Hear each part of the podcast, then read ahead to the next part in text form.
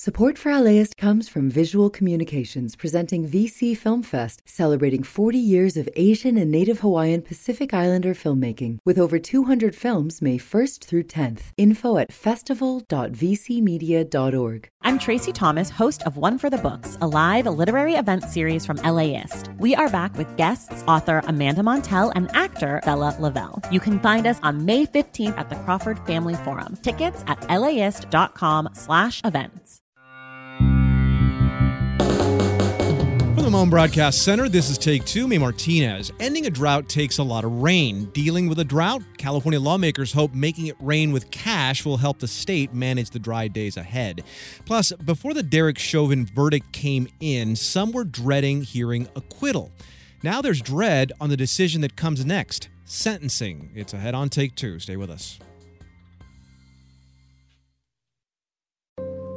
Support comes from Visual Communications presenting VC Film Fest, celebrating 40 years showcasing Asian and Native Hawaiian Pacific Islander filmmaking, featuring over 200 works ranging from narrative film, documentary films, photo exhibits, and new media. VC Film Fest honors our beloved elder cultural workers, linking them to present and emerging artists to empower communities and challenge perspectives. May 1st through 10th in Little Tokyo and in Long Beach. Info at festival.vcmedia.org. Hi, I'm Tracy Thomas, host of One for the Books, and we are back for another round. This is clearly an NPR audience. yeah, I think they're so smart. Just, what the hell? My guests this time are actor Bella Lavelle and author Amanda Montell, whose new book, The Age of Magical Overthinking, is out now. Join us on May 15th at the Crawford Family Forum for book talk, trivia, and hot takes. Tickets can be found at laist.com slash events.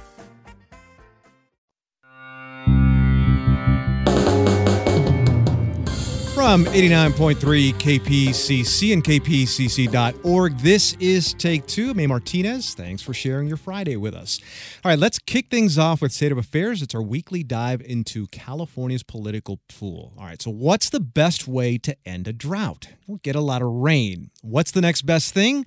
Democrats in the California State Senate hope the answer is to make it rain with cash. We'll get into that in just a bit. But first, a look at the national stage.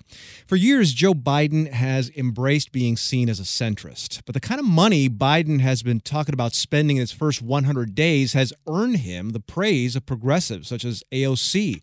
It's made centrists such as Joe Manchin admit it makes them uncomfortable, and it's made economist Robert Reich tweet that Biden could be as transformative as FDR. All right, here's the itemized receipt. The American Rescue Plan that passed last month without any GOP votes, 1.9 trillion. The American Jobs Plan that's currently being written up, 2.3 trillion. And the American Families Plan unveiled Wednesday, 1.8 trillion. I'll do the math. It adds up to 6 trillion dollars. So, has being president turned Joe Biden into a more progressive version of Bernie Sanders, or is this just what a Democratic centrist looks like in 2021? Here to discuss that question, we have Carla Marinucci, Politico's California Playbook senior writer, and Zach Courser, director of the Policy Lab at Claremont McKenna College. All right, uh, during one of the debates, I remember, uh, guys, Joe Biden was asked about the progressive wing of the party, and he made it clear that as president, he was the head of the Democratic Party. Zach, considering Biden's political past and his present, what's a Democrat in 2021 look like? Oh, great question. Um, you know, there's a book called Politics Presidents Make by S- Stephen Skowronek, and uh, sort of to oversimplify his thesis, he, he makes this case that presidents are agents of change and they have the potential to transition our politics. And I think that's why one of the reasons why we start hearing these comparisons to FDR is because you know FDR is sort of the irresistible example of this. You know, uh, a transformational president who moved the country in a significantly different direction. At, you know, during the Great Depression and of course during World War II. And I think you know it asks, that sort of begs the question: What is it that that Biden is doing to transition our country? And obviously, spending is a key. But the question is spending on what? And it's clear that it's spending a lot of it on social welfare. Uh, the way in which he's defined um, infrastructure, for example, mm. is very much, I think, a kind of ambitious move towards a more European style social democracy, hence the comparisons to, to Bernie Sanders. But it's all done, I think, under you know a different kind of moderate Democrat face. And I think the the sort of raw material, political material that Biden is working with to try to fuel the politics of this transition is really COVID. You know, I think COVID for many people exposed the the high needs there are for many people in America for support, social support, and also exposed the fragility of our national social welfare programs. You know, whether in the states or in the federal government.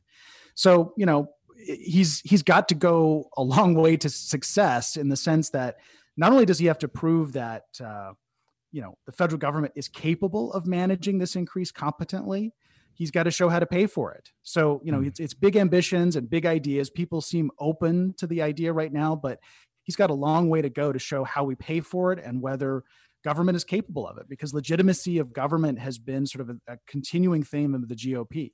And Carla, I've got some uh, centrist friends who say this is not what I voted for. Uh, you know, they, they they they all told me this, right? Uh, but I'm wondering, can all of this be chalked up as a sign of the pandemic times? I mean, if, if COVID hadn't happened, many maybe President Biden's first 100 days would have gone more like Jerry Brown's philosophy on canoeing and politics: paddle to the left, paddle to the right, stay moving forward, and stay in the middle. Right, right, exactly. I mean, you know, as you said, you know, Biden was elected with that promise to work across the aisle to sort of paddle to the right and paddle to the left. Uh, but let's remember, Republicans, you know, from the day of his election, even before, uh, have been pretty tough about reaching out to him. They've been, you know, Kevin McCarthy out there daily, sort of lambasting his policies, as socialist, radical. Uh, and I think this has been one of the things you know, we've seen a departure from Trump, and that Biden's speech this week was much more sort of conciliatory. He didn't necessarily reach out to Republicans, that, you know, except for I mean, a shout out to Mitch McConnell at one point, but he didn't attack Republicans either. And we have seen in the beginnings of the Biden administration some examples of bipartisanship. Uh, you know, for instance, unanimous passage of three bills, including the Save Lives Act on COVID, uh, and and a bill that retroactively extended Social Security disability, benefits. There were things that Republicans and Democrats agreed upon, but you're absolutely right. I mean, at this point, um, the paddle to the right and paddle to the left is exactly what Republicans are uh, criticizing him on they want to see more of that paddle to the right a and uh, whether they're going to get that or not that's the question here. And zach biden said on wednesday that he was willing to listen to gop ideas on infrastructure but he wouldn't wait forever. Uh, is that six trillion dollar train already left the station? Well it's leaving. Um, you know there's incredible pressure on biden to accomplish something by november next year because the House of Representatives in peril right now in terms of, you know, if you're a Democrat, you're thinking you're going to lose this soon. The census numbers just came out. California is losing a seat for the first time in its history. And where's the population shifting? It's shifting to southern Republican states. So the stakes are higher now for the Democrats to, to keep the House. And so Biden's timeline may end at the end of next year. Uh, so he's under enormous pressure to accomplish something now while he still has, you know, a, a working majority. And I think really it's up to the GOP to decide about, you know, lobbying Biden. I, I think it's not the other way around. Mm. It's sort of strange that, you know, Biden has made these commitments and he talks about bipartisanship, but you know, the the onus to compromise, as it were, is really on the GOP side, not on Biden's side. And and, and I think unless and until the GOP, you know, say makes an overture to Joe Manchin, for example, and tries to find common cause with him on spending, they're not, you know, a frontal assault, you know, standing in front of the West Wing door and saying, "Hey, listen to us." I, I don't think Biden, the polit- the politics of it, make any sense. I mean, Biden's just going to get this done because he has to get it done. You know, watching uh, Joe Biden speak, you didn't have to look very far to see how high California's influence is in D.C. I mean, you had Speaker Nancy Pelosi and VP Kamala Harris sitting there right behind the president, and, and, that's without really running down the list of other Californians in his cabinet. Uh, Carla, what are the biggest ways that you see this state's fingerprints on what could become national policy? Well, you know, aside from that historic picture of the two women from California, you know, taking the top spots behind the president this week, we have already a seen that you know heavy imprint of California on the Biden administration. Look, I mean, Gavin Newsom likes to talk about California as America's coming attraction, as the center of innovation economy, the place where big ideas are born, and already it looks like California is becoming an incubator of those big ideas in the Biden Harris administration. And with a democratically controlled Congress, when you've got Nancy Pelosi there, you're seeing, um, you know, a, a, drop in terms of Trump's opposition to, to California challenging emissions rules. That is, uh, Biden is giving California back, restoring to California the power to set its own tough pollution standards. That's a very big deal. And then other issues like uh, Representative Karen Bass pushing the George Floyd Justice and Policing Act. Uh, we're seeing um, efforts to move ahead with that. Yeah, uh, this week Biden uh, assigned to Harris. Uh, she's she's already been given the the portfolio on immigration, and this week broadband policy. And that was California began that in 1996. I remember covering President Clinton and Al Gore coming to California and virtually laying the wires for the internet at that hmm. time. So California moves ahead on that one too. Um, I mean, so for all those East Coast stories about California's demise, et cetera, under the Biden administration, look, California um, rises, it looks yeah. like, in terms of its influence, uh, intellectual influence, political influence on some key policy issues. It's State of Affairs on Take Two with Zach Courser of Claremont McKenna College and Carla Marinucci of Politico. Well, since we're here, let's just stay in California because uh, we're probably definitely on the way to a recall election of Gavin Newsom. So, Carla, really quick, what parts of the state were really feeling that recall vibe? Well, you know, Gavin Newsom won re-election by a landslide in 2018. That's the, that was the biggest landslide for a non-incumbent since 1930. But let's remember, 23 counties in California voted for Donald Trump in the last election, and pretty much those were the ones that delivered big time for the recall Newsom campaign. If you go through the Central Valley now, you'll see and those areas northeast of Sacramento, those rural sort of right-leaning counties they had some very high uh, signature rates, uh, uh, and and and the recall, you know, basically didn't do as well in the densely populated areas. Of course, the San Francisco Bay Area, Los Angeles County, which is of course the the powerhouse, the home to one quarter of the state's population. Uh, basically, just 16% of the people signed in. So we're seeing the same political divide that we saw in the election. Uh, California is overwhelmingly blue, but those 1.5 million signatures needed to qualify that recall came right from the Trump pocket there. So, Zach Courser, with this data in mind, what kind of California voters can Newsom count on, and which ones should he worry about? Well, I mean, first thing I would say is that there's a trend all over the country, whether you're running for city council or governor, that we have these nationalized elections and national themes just pervade everything we do. And I think in the opening gambits from the Newsom campaign and others, we see the, the tenor of the campaign being about, you know, it's just a, a partisan recall. In fact, you know, Newsom calls it the Republican recall.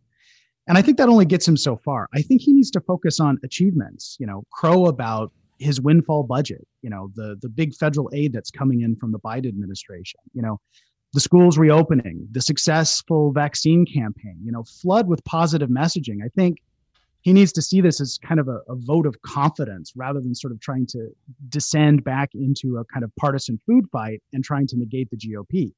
You know, it's I think California voters right now they're not in the mood to to grind through sort of Trump-like culture war political clashes. I think they want to see outcomes and they want to see accomplishments. Carla, what about you? What kind of voter do you think uh, he needs to worry about in California?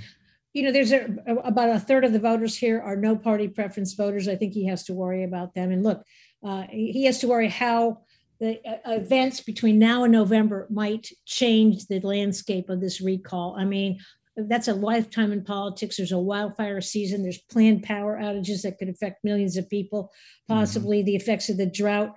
Uh, I think uh, at, at, this point, uh, the, those no party preference voters and some of the Democratic voters who were just angry with the way he handled COVID. It looks like the newest polls show that more than eight in 10 Californians um, still think students are falling behind, but the majority of Californians think Newsom is doing a good job on schools and doing a good job on economic recovery in California.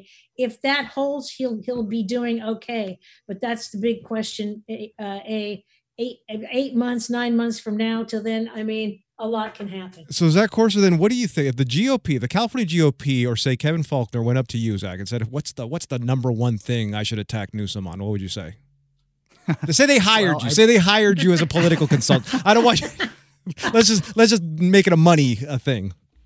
Well, I would say be an opportunist and just dog Newsom's failures, whether perceived or real. Uh, you know, Carla pointed this out, right? You know, we've probably got some power outages ahead of us in the Bay Area. That's going to cause some real unhappiness. Put that square at his feet.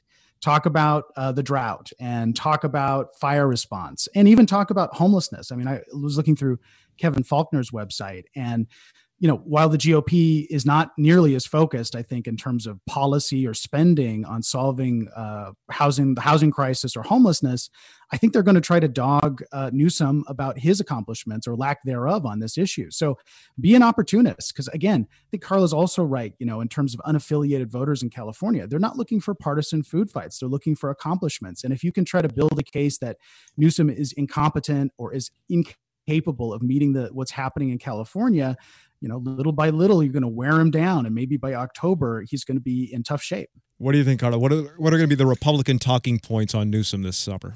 I think one of their biggest talking points is going to be the EDD scandal, the Employment Development Department. Uh, that you know, the headlines were as much as thirty-one billion dollars in unemployment funds were paid out to scammers. And remember that millions of Californians were, did not get their checks on time. That is an issue that is still hanging out there for Republicans. They know it. Uh, and they're going to keep hammering Newsom on that. There's other issues about how you know special interests running his uh, or behind his office, uh, the uh, out, the outsourced uh, vaccine distribution to Blue Shield, for instance, behested payments. How much is he in the pocket of big corporations, etc. So they'll be watching his campaign donations uh, and they'll be trying to hammer him on that as well. All right, uh, moving on. Now, more of California has slipped into the extreme drought range, and it's really bad and it's really dry. And you don't have to live here for more than 10 minutes, really, to know all the ways that this is going to cost California a lot of money. So, state senators uh, in Sacramento are going to fight fire with cash. Zach Courser, how does California first have cash to spend considering the pandemic, and where's this money coming from? You know, we've been talking for a while about this windfall budget. I mean, we've we were thought that maybe California could slip into a huge budget deficit of you know fifty billion dollars, but instead we're we're looking at fifteen billion to spend, and add to that the Biden administration sending twenty six billion to California. So there's a huge amount of money here to deal with these problems, and you know one of the reasons why we have so much is the fact that you know California's tax system really is responsive to growth, economic growth, particularly amongst the highest earners, because our income tax responds to big capital gains and other kinds of high earner um, income adjustments. So, you know, when the economy booms, California's budget booms as well. To the drought spending, Carla, how much is going to be spent on the drought, and how is it going to be spent? Unless, unless they're somehow making rain with this money, I don't know what uh, yeah. what they're going to do it's a big breakdown. I mean, the California Senate on Thursday put forth a $3.4 billion proposal and, and basically is designed to give the state some protection against this uh, crisis. I mean, it doesn't include money for big ticket projects like new reservoirs or dams or repairing canals. And that's something the Republicans want. It's supposed to strengthen what's already there. Uh, for instance, making sure smaller and rural communities don't lack for potable water. It's got about 75 million to pay for things uh, like to measure snow and rainfall to help make uh, officials make decisions about water storage. It's got about 15 million in there to prepare for weather impacts like atmospheric rivers, and about a third of the money, a or about a billion dollars, is going to go to pay off the accumulated debt of unpaid water bills in the state. That, those were racked up during the COVID economic downturn. I mean, right now, Assembly Democrats they also, you know, have included included sort of increased investments like drought resiliency in there. Uh, we haven't seen Newsom's updated budget proposal yet. It's coming, but remember, it's all up in the air until yeah. they all agree on new spending. Carla Marinucci, Politico's California Playbook senior writer, and Zach Courser, director of the Policy Lab at Claremont McKenna College. Zach, Carla, thanks a lot. Have a great weekend. Okay. All right, my granddaughters didn't want to go back to campus at first. They actually both blossomed learning online. Their schoolwork got better, and if you can believe it, they actually came out of their shell online. They raised their hand, they were participating like never before. Coming up, find out while some kids couldn't wait to go back to campus, some were actually good with Zoom in a room. That's next when Take Two continues in about 60 seconds. Stay with us. Support comes from Visual Communications, presenting VC Film Fest, celebrating 40 years showcasing Asian and Native Hawaiian Pacific Islander filmmaking, featuring over 200 works ranging from narrative film, documentary films, photo exhibits, and new media. VC Film Fest honors our beloved elder cultural workers, linking them to present and emerging artists to empower communities and challenge perspectives. May 1st through 10th in Little Tokyo and in Long Beach. Info at festival.vcmedia.org. LAist has a new live event series with the James Beard Foundation. We Are Where We Eat will go behind the scenes of some of your favorite LA restaurants to find out how and why they do what they do. I'm Austin Cross. Join me for the first event where we'll explore how restaurants help make a neighborhood and we'll all have something delicious to eat afterwards. It's May 22nd at the Crawford. Get your tickets now at laist.com So many days since you went away. Back now with more Take Two on 89.3 KPCC and streaming on the KPCC app. I'm A. Martinez. The LA Unified School District's return to campus plan is complete. Now, as of today, all LAUSD students have gotten the chance to attend in person classes again. For now, most are choosing to stick with fully online courses, especially in high schools. The district expects just one in five high schoolers back on campus. But educators say many of those returning students are the ones most in need of a place to go. KPCC's Kyle Stokes reports. A lot of LAUSD high schoolers have good reasons for staying home. It's mostly a safety thing. Dorsey High School senior Sarah Jato worried about exposing her parents and siblings to the virus when we talked in March. Also, Jato doesn't mind online classes. I prefer being in my own space. I think I've gotten used to, you know, having the assignment posted and listening to the teachers at home. Plus, the alternative LAUSD gave to middle and high schoolers was to report to campus every other day and attend the same online classes, but from a single classroom, no moving between rooms each period. The choice has been a no brainer for students with quiet homes and stable Wi Fi, but some students need a place to escape the distractions of home. For me, taking care of my brother and also doing Zoom is like a little hectic. Nadaline Theodoro is a senior at Garfield High School in East LA. Her brother's four years old and her parents are both working. It gets a little draining. You know, you have to feed the little kid and then also do work, so it's a lot, yeah. So Theodoro is trying out a return to campus. Some of her classmates say they're coming back to reclaim some normalcy in their senior year. For other high schoolers, though, the stakes are even higher, like graduating on time hope you have the time of your life. Thank you. On the first day back, Simon Rodia Continuation School held a return to campus ceremony for 30 high schoolers, featuring music from a former student and words from Superintendent Austin Beutner. So reach out, we're here to help you find your own best self. Thank you. Then Rodia's social worker, Maria Vaquerano, stepped to the mic. And you being back here shows that you're so invested in completing your high school diploma and you are not alone. This is a continuation school, and so many of the students that are here, if not all of them, have had issues with attendance, um, falling behind on their grades, um, behavioral issues. Continuation schools offer stripped down classes so students can make up credits fast and still graduate. There are online versions, but Rodia principal Victorio Gutierrez says there's just something about getting all the coursework in one thick paper packet that doesn't quite translate over Zoom. They want something with paper. It's, it's weird. It's just as much as they think they're advanced when it comes to technology, paper is still a form of security for most of our kids and adults. At Rodia, this paper is called a contract. Gutierrez calls out to a student. Right, Pimentel? Pimentel, don't you like doing the contracts with the paper instead of just having them through Zoom? Haley Pimentel says, yeah, paper. She's supposed to graduate this year, but has a lot of credits to make up. At home, Pimentel has to Zoom in the same room as her sister. She can't stay focused. On campus, she says she's a lot more likely to finish the work for her diploma. At school, like, you know that, like, they're going to be on you. They're going to tell you, like, oh, like, it, you know. And at home, like, you don't have the same thing as you have at, like, at school. Students at Rodia are shouldering huge burdens. Social worker Maria Vaquerano says she knows of students living in overcrowded quarters, experiencing homelessness, grieving relatives lost to COVID 19. And that's just what she knows about. And I don't think that we will be able to grab on the full picture until we have them again back in full in person learning next year.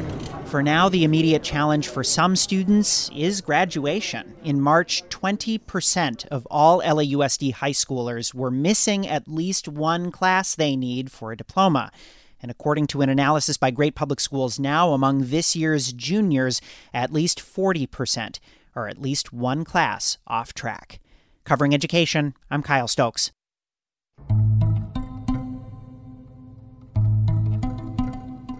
You just heard about some of the pressure some kids experienced during school at home during the pandemic, having to care for younger siblings while going to class, or just cramped shared spaces with others that made it difficult to concentrate. But even without that kind of chaos, it's been a hard year for young people, learning via Zoom, not seeing friends in person, missing milestones. So now that older students are able to return to campus this week, we want to talk about how adolescents have been faring during this time, emotionally speaking. Here to discuss this, we have with us Dr. Mari Radzik, clinical psychologist with the Division of Adolescent and Young Adult Medicine at Children's Hospital Los Angeles. Doctor, welcome. Glad to be here. Thank you for inviting me. Sure. Now, for the teens that you see in your practice, what would you say has been the greatest challenge uh, for them for this past year? Oh my gosh, where do we start? Many of our youth are dealing with multiple levels of trauma, not just family loss from the COVID pandemic, but just economic loss, job loss, being stuck at home, loss of social interaction with people. So our young people are really dealing with a lot of different aspects going back to school. So I think for some of them, going back to school has been a nice idea because they're getting out of the house finally, they're finally able to interact with others. For others, there's still the concern about COVID infection. And so some of our young people have decided just to finish up the school year and stay on Zoom schooling from home. What have you found to be the greatest challenge for kids when it comes to remote learning? What, what have you seen and heard there? We work with a lot of young people with developmental disabilities, autism, or intellectual disabilities. Some of the challenges have been on focusing, being able to pay attention, um, not getting bored, learning how to speak up, just the fact that uh, some young people with autism have a difficult time looking at themselves or looking into a computer and staring, just navigating the whole kind of visual and the electronic aspects of a Zoom type of learning situation has been difficult for some young people.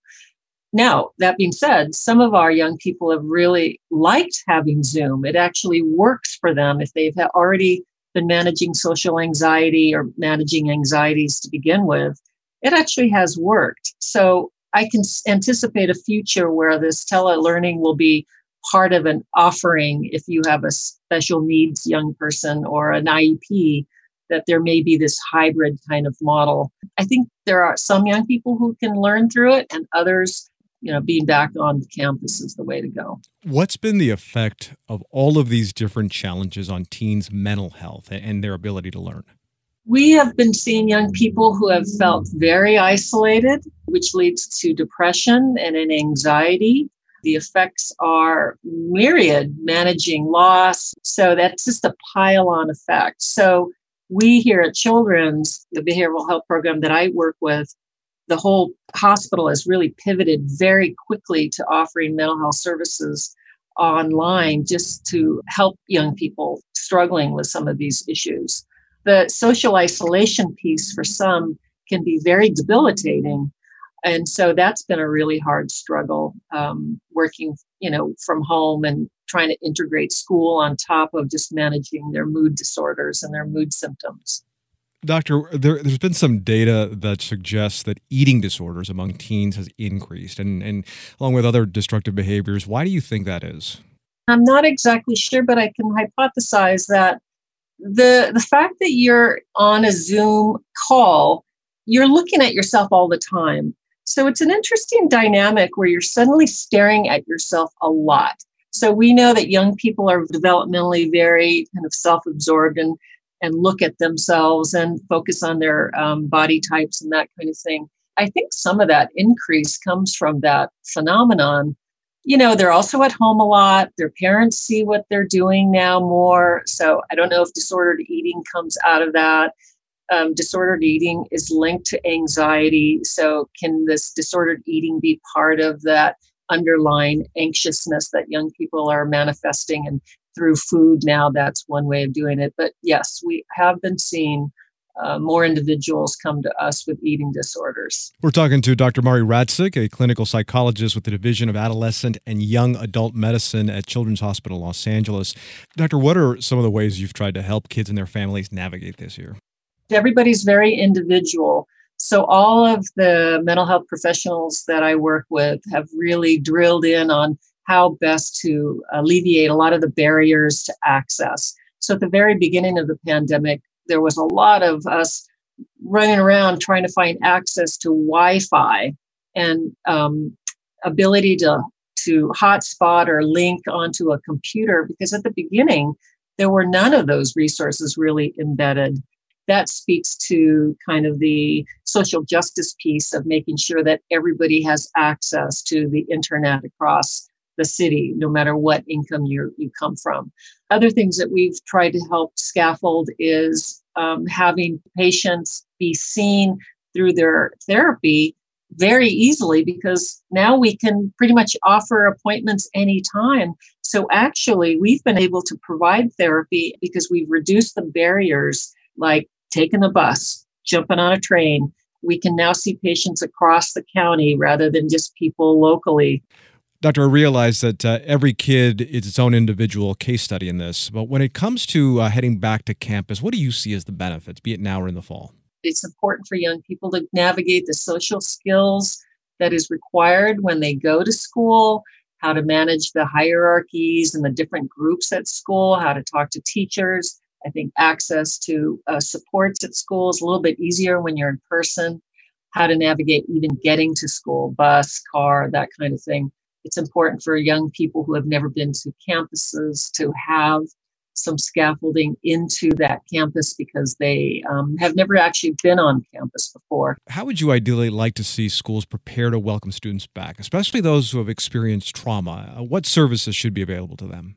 We are really hoping that campuses are proactive in providing and alerting families of the supports that they have for young people on campus that they provide open door policy for school counselors, that they have people that are moving around the campus and kind of keeping an eye out for young people. Um, because I don't know that young people are going to ask for help as much versus if they know that it's there, they might avail themselves of those services. I know that, the, for example, LAUSD has many mental health services on campus. So I'm, I'm really hoping that they kind of beef it up and be proactive and put it forward rather than having young people uh, have to reach out for it. And informing parents of those services as well. That's really important.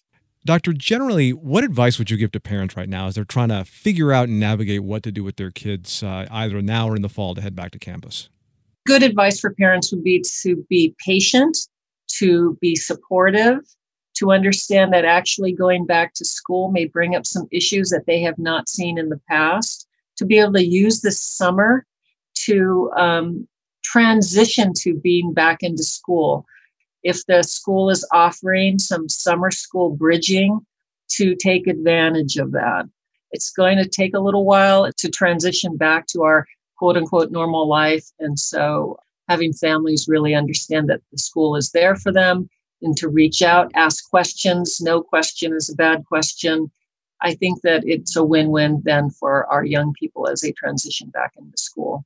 That's Dr. Amari Radzik, clinical psychologist with the Division of Adolescent and Young Adult Medicine at Children's Hospital Los Angeles. Doctor, thank you very much. You're welcome.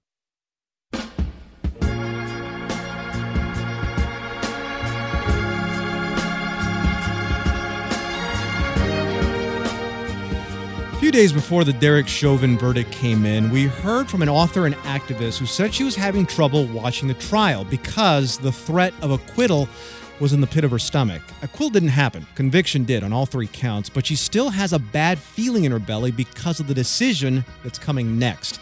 Find out what that is when Take Two continues. Stay with us.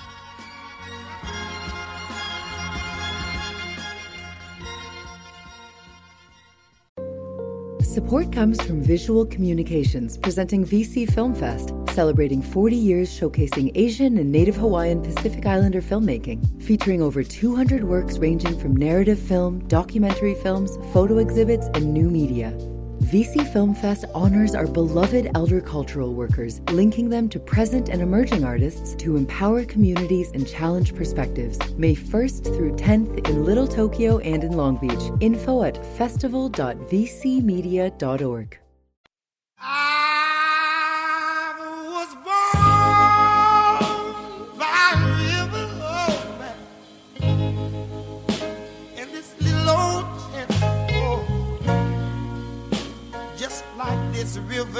Back now with more Take Two on 89.3 KPCC and KPCC.org. I'm A. Martinez. A little over two weeks ago, we heard from author and activist Caroline Randall Williams a few days before the jury in the Derek Chauvin murder trial came to their decision. It had not been easy for her to watch the trial. The testimony and video evidence were tough enough to process, but one other thing hung over Caroline.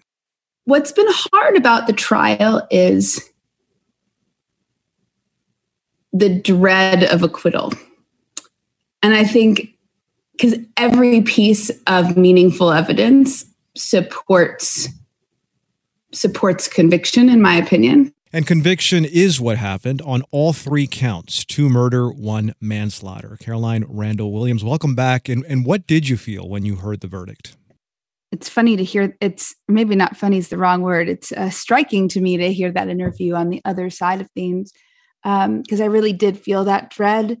Uh, and I think it was certainly a relief or some kind of release, but it wasn't a like comprehensive sense of relief.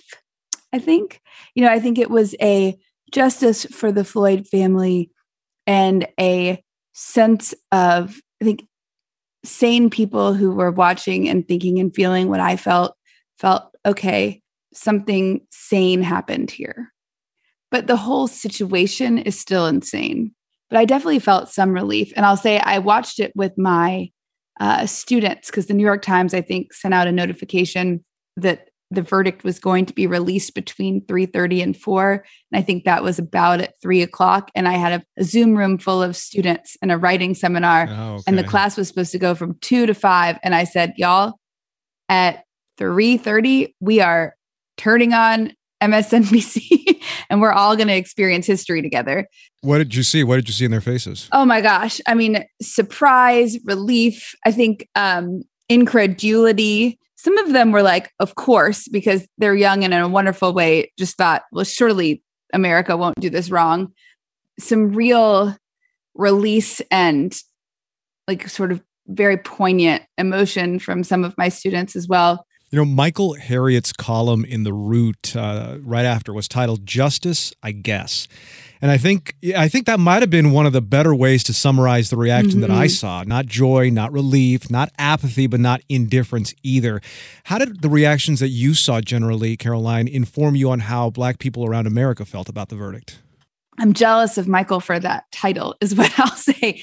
You know, it was powerful seeing Al Sharpton and Jesse Jackson uh, uh, standing alongside the Floyd family. But to me, it sort of underscored what we were all feeling that like we've been in this for a long time. We've been working toward some kind of answer like this a long time, but the systems that allowed this to happen in the first place are just still thriving. And so I think we just went, all right, we got one, but we've just got so much work left to do. I think it Ma'Khia Brown, like excuse me, Ma'Khia Bryant, like right afterward. That's the that was the reminder. That was the wake up call that this is just we still just got a very great deal of work. How do you square the verdict with the shootings that have happened since? The cynical thing to say is business as usual remains business as usual. There are ways in which the Chauvin conviction is complicated because now, you know, the right can point to it and say, see, when bad cops do bad things, uh, they get prosecuted and it works out. So the justice system's not broken. And we don't need police reform because when things go wrong, it's called out. And this is our example. And I think what we're seeing with all of these shootings that have continued to happen in the wake of the conviction is that there's a certain kind of like audacity and smugness and determination not to be redressed within the policing community that is scary to me. Now, Chauvin's conviction is one thing, sentencing is the next phase. And there's still the trial for the three other Minneapolis police officers that watched Chauvin murder George Floyd. Considering, Caroline, the dread that you had before for the verdict, what are you feeling about what might happen in sentencing and what message that will send? I don't know how I'll feel, to be honest. Like, I really, and I, I can't anticipate it because it's so without precedent, him getting convicted in the first place um, I think that my eyes are turning to the judge because I want to know. I mean, I think that anyone who watches videos, he doesn't seem to be a crazy person or an unethical one in any fundamental way. So he understands that Derek Chauvin's guilty. Um, I don't know what he thinks that he's supposed to do with that. And I think that, you know, you talk about the blue wall of silence, but there's there are other forms of solidarity. There's conservative solidarity. There's uh, race based solidarity, there's gender based solidarity. And I'm wondering whether or not this judge is going to have unexamined bias that makes him not sentence this man as profoundly as you know many of us believe he deserves you know, I just spoke with a U.S. Congresswoman Karen Bass, who thinks that 40 years should be what Derek Chauvin gets, and that uh, that is almost a baseline of what we should be talking about when we think about sentencing Derek Chauvin. Um, if it's anything under 40 years, what message does that send? You think? One, I agree completely with Karen Bass. I think it should be a minimum of 40 years. I think that if he gets anything less than that, it will be a testimony to the fact that this system is still even if it works in terms of getting a conviction, the wild sweep of what's left up to human discretion means that Black people's lives are going to come second until we redress and reform it. We're talking to Caroline Randall Williams. Her most recent essay for the New York Times is titled, You Want a Confederate Monument? My Body is a Confederate Monument. Uh, speaking of Congresswoman Bass, uh, she feels very confident that the George Floyd Justice in Policing Act will get through Congress and get through the Senate. Uh, Bass is working with Senators Cory Booker and Tim Scott on a compromise that uh, will hopefully, at least she says, uh, get past the Senate and get to the president's desk. Now, the sticking point, Caroline, is qualified immunity, which in a nutshell shields police from accountability when using excessive force and also prevents victims from getting justice. Uh, Caroline, when we last spoke, police immunity was a problem for you as well. If you were in a room with Bass, Booker, and Scott, how hard of a line would you draw on that? I think it's probably my highest order concern because qualified immunity prevents us from examining and reforming bias. You're, if you're immune from like having the justice system examine your choice making by like just by virtue of your badge, then you can harbor bias, you can harbor racism, you can harbor bigotry and have that be, oh, I felt in danger. I made a split second decision. And if you felt in danger only because you're not used to feeling safe around Black people, and then you're immune from being reproached for that, then we're never going to fix this system. People have to be accountable. Last summer, removing qualified immunity was a non starter for Republicans. Now they're willing to allow for families to sue police departments rather than the officers. Uh, Caroline, what do you think of that option if it means that the rest of the bill, the rest of the George Floyd bill, gets signed into law? I think I can't. I'm trying to decide in real time if I'm going to be able to stand by what I'm saying right now, if uh, in, uh, in cross examination. But and that's yeah. the tough part of this, right, Caroline? Because in yeah, in, in the moment, I mean, we have, all have to make choices on what we're willing to live with. I think it's a start, and I think that we live in a country where we can redress and reform and revisit and reframe, and I think we have to.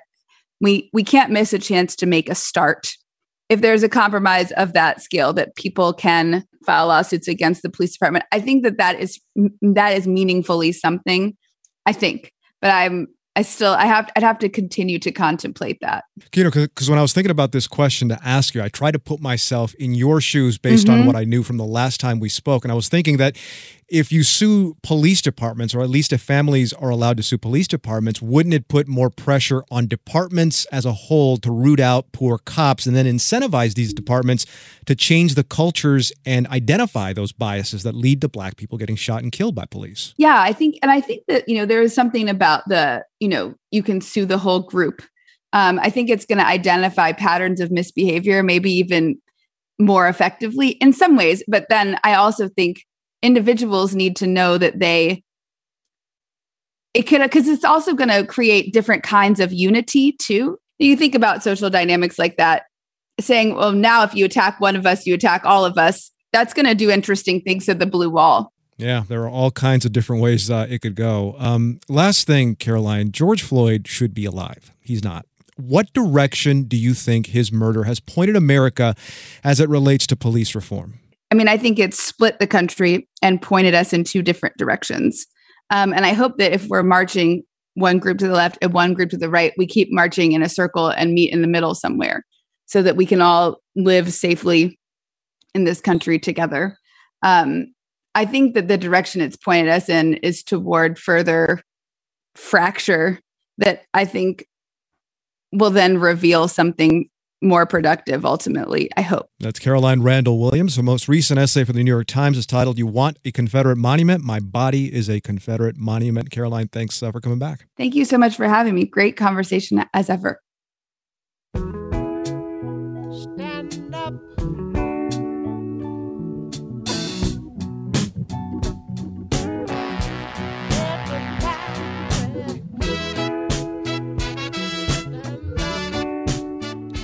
All right, if you're going to be a stand up comedian, you got to have some really thick skin. And most of the comedians I've spoken to have that. But comedians are also some of the smartest people around. Coming up, meet a Koreatown comic who's using her wit and wits to educate and save a buck. That's coming up when Take Two continues in about 60 seconds. Stay with us.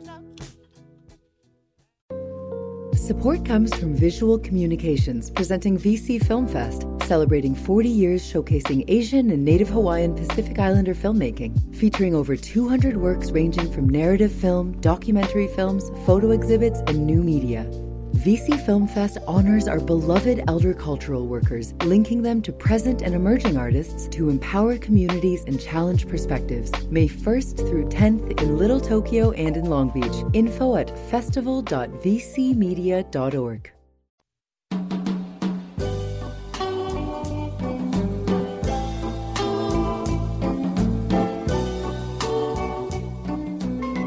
Back now with more Take Two on 89.3 KPCC in most places you get your podcasts. I'm Martinez.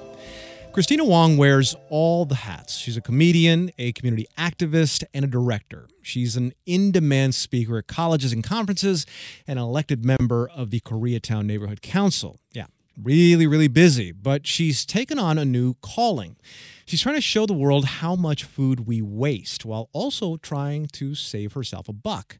For more than a year, using food banks and a little hustle, she's lived on about 50 bucks a month in groceries. And she documents it all in hilarious Instagram videos to try and get others to join the cause. Take Two contributor Juliana Mayo went along for one of her food bank shopping trips and brought us back this story.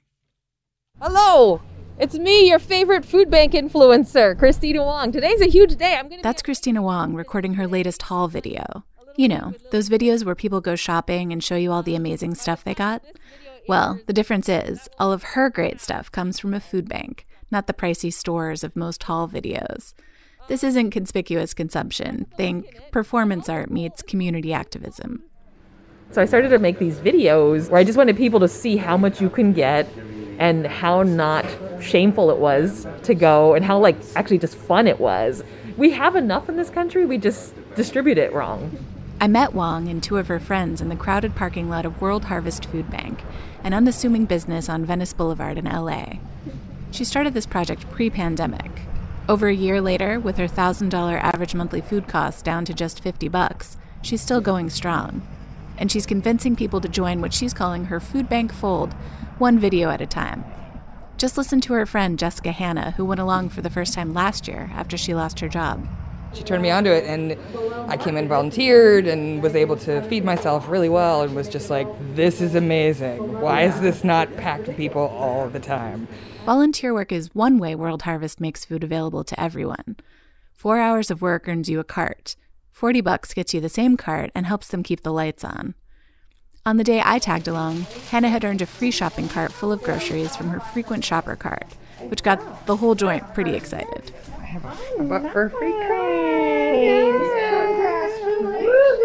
Thank you. Yay! And they were off, checking out the items that came pre packed in the cart, things like seaweed snacks and water bottles from a random German airline. Then digging through produce, already trying to plan their upcoming meals. So I'm grabbing peppers right now, even though I don't know what I'm gonna do with them. I'm just excited. These these yellow peppers are gorgeous. Oh, they're so gorgeous. After produce, it was on to meat and dairy, where World Harvest founder Glenn Corrado handed over some very fancy chicken. This is 10 pounds of Jidori chicken. Free range, non GMO, the best of the best of the best. Corrado receives food from premium markets, airlines, and luxury hotels, none of which he was comfortable sharing publicly, but let's just say his off the record name dropping was impressive. He says World Harvest has seen a 300% increase in customers since the pandemic began, which makes sense. Food insecurity in Southern California, according to a USC study, has doubled among low income households and increased 20% among those that are not. My average customer is actually middle class. I would say probably 20 or 30% might be on EBT, and the rest are hard-working individuals. You know, they're just trying to make it. Corrado wants everyone, regardless of financial need, to feel comfortable shopping at World Harvest, citing the ridiculous amount of food waste in the country. And Wong agrees. Having seen so much food destined for the dump, she wonders how she could ever go back to her old normal again. Now when I eat out, I'm like, oh my God, how did I ever spend like 30, 40 bucks so casually on one meal? And now I realize that whole amount is what I could live on for a month. At World Harvest, $40 buys them so much food. So much food.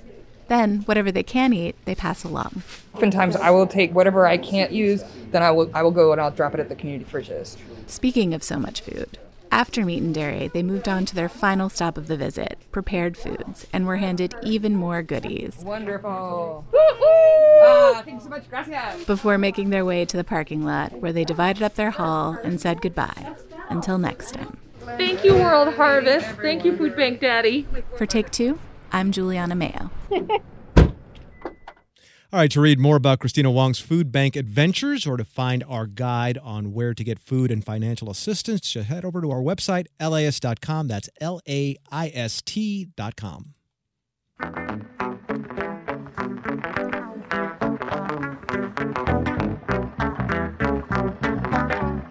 All right, that's a wrap for Take Two this week. Our producers are Itzi Quintanilla and Julia Paskin. They also direct the show. Phoenix O also helped us out this week. Sophia James is our news apprentice. Take Two is engineered by Hasmik Bogosian. Our senior producer and editor is Megan Larson. If you missed any part of the show today, just head on over to wherever you get your podcast. There we will be waiting to be heard by you. You can also find us on social media. We're on Twitter at Take Two. That's at Take Two. I'm there as well at A Martinez LA. That's at A Martinez LA. And that's good for Twitter and Instagram for your social media convenience. Thanks for listening. Thanks for trusting us with your time. Take Two is back Monday at 2. Marketplace is next.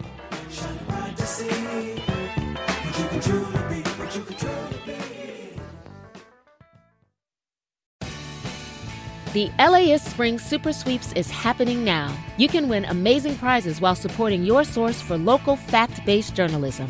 One lucky grand prize winner will get to choose a brand new Lexus or $25,000 in cash. Other prizes include an electric bike from Juice Bikes and $1,000 gas gift cards. Your donation of $60 gets you one entry to win, and the more you give, the more entries you get. Donate now at LAist.com slash sweeps.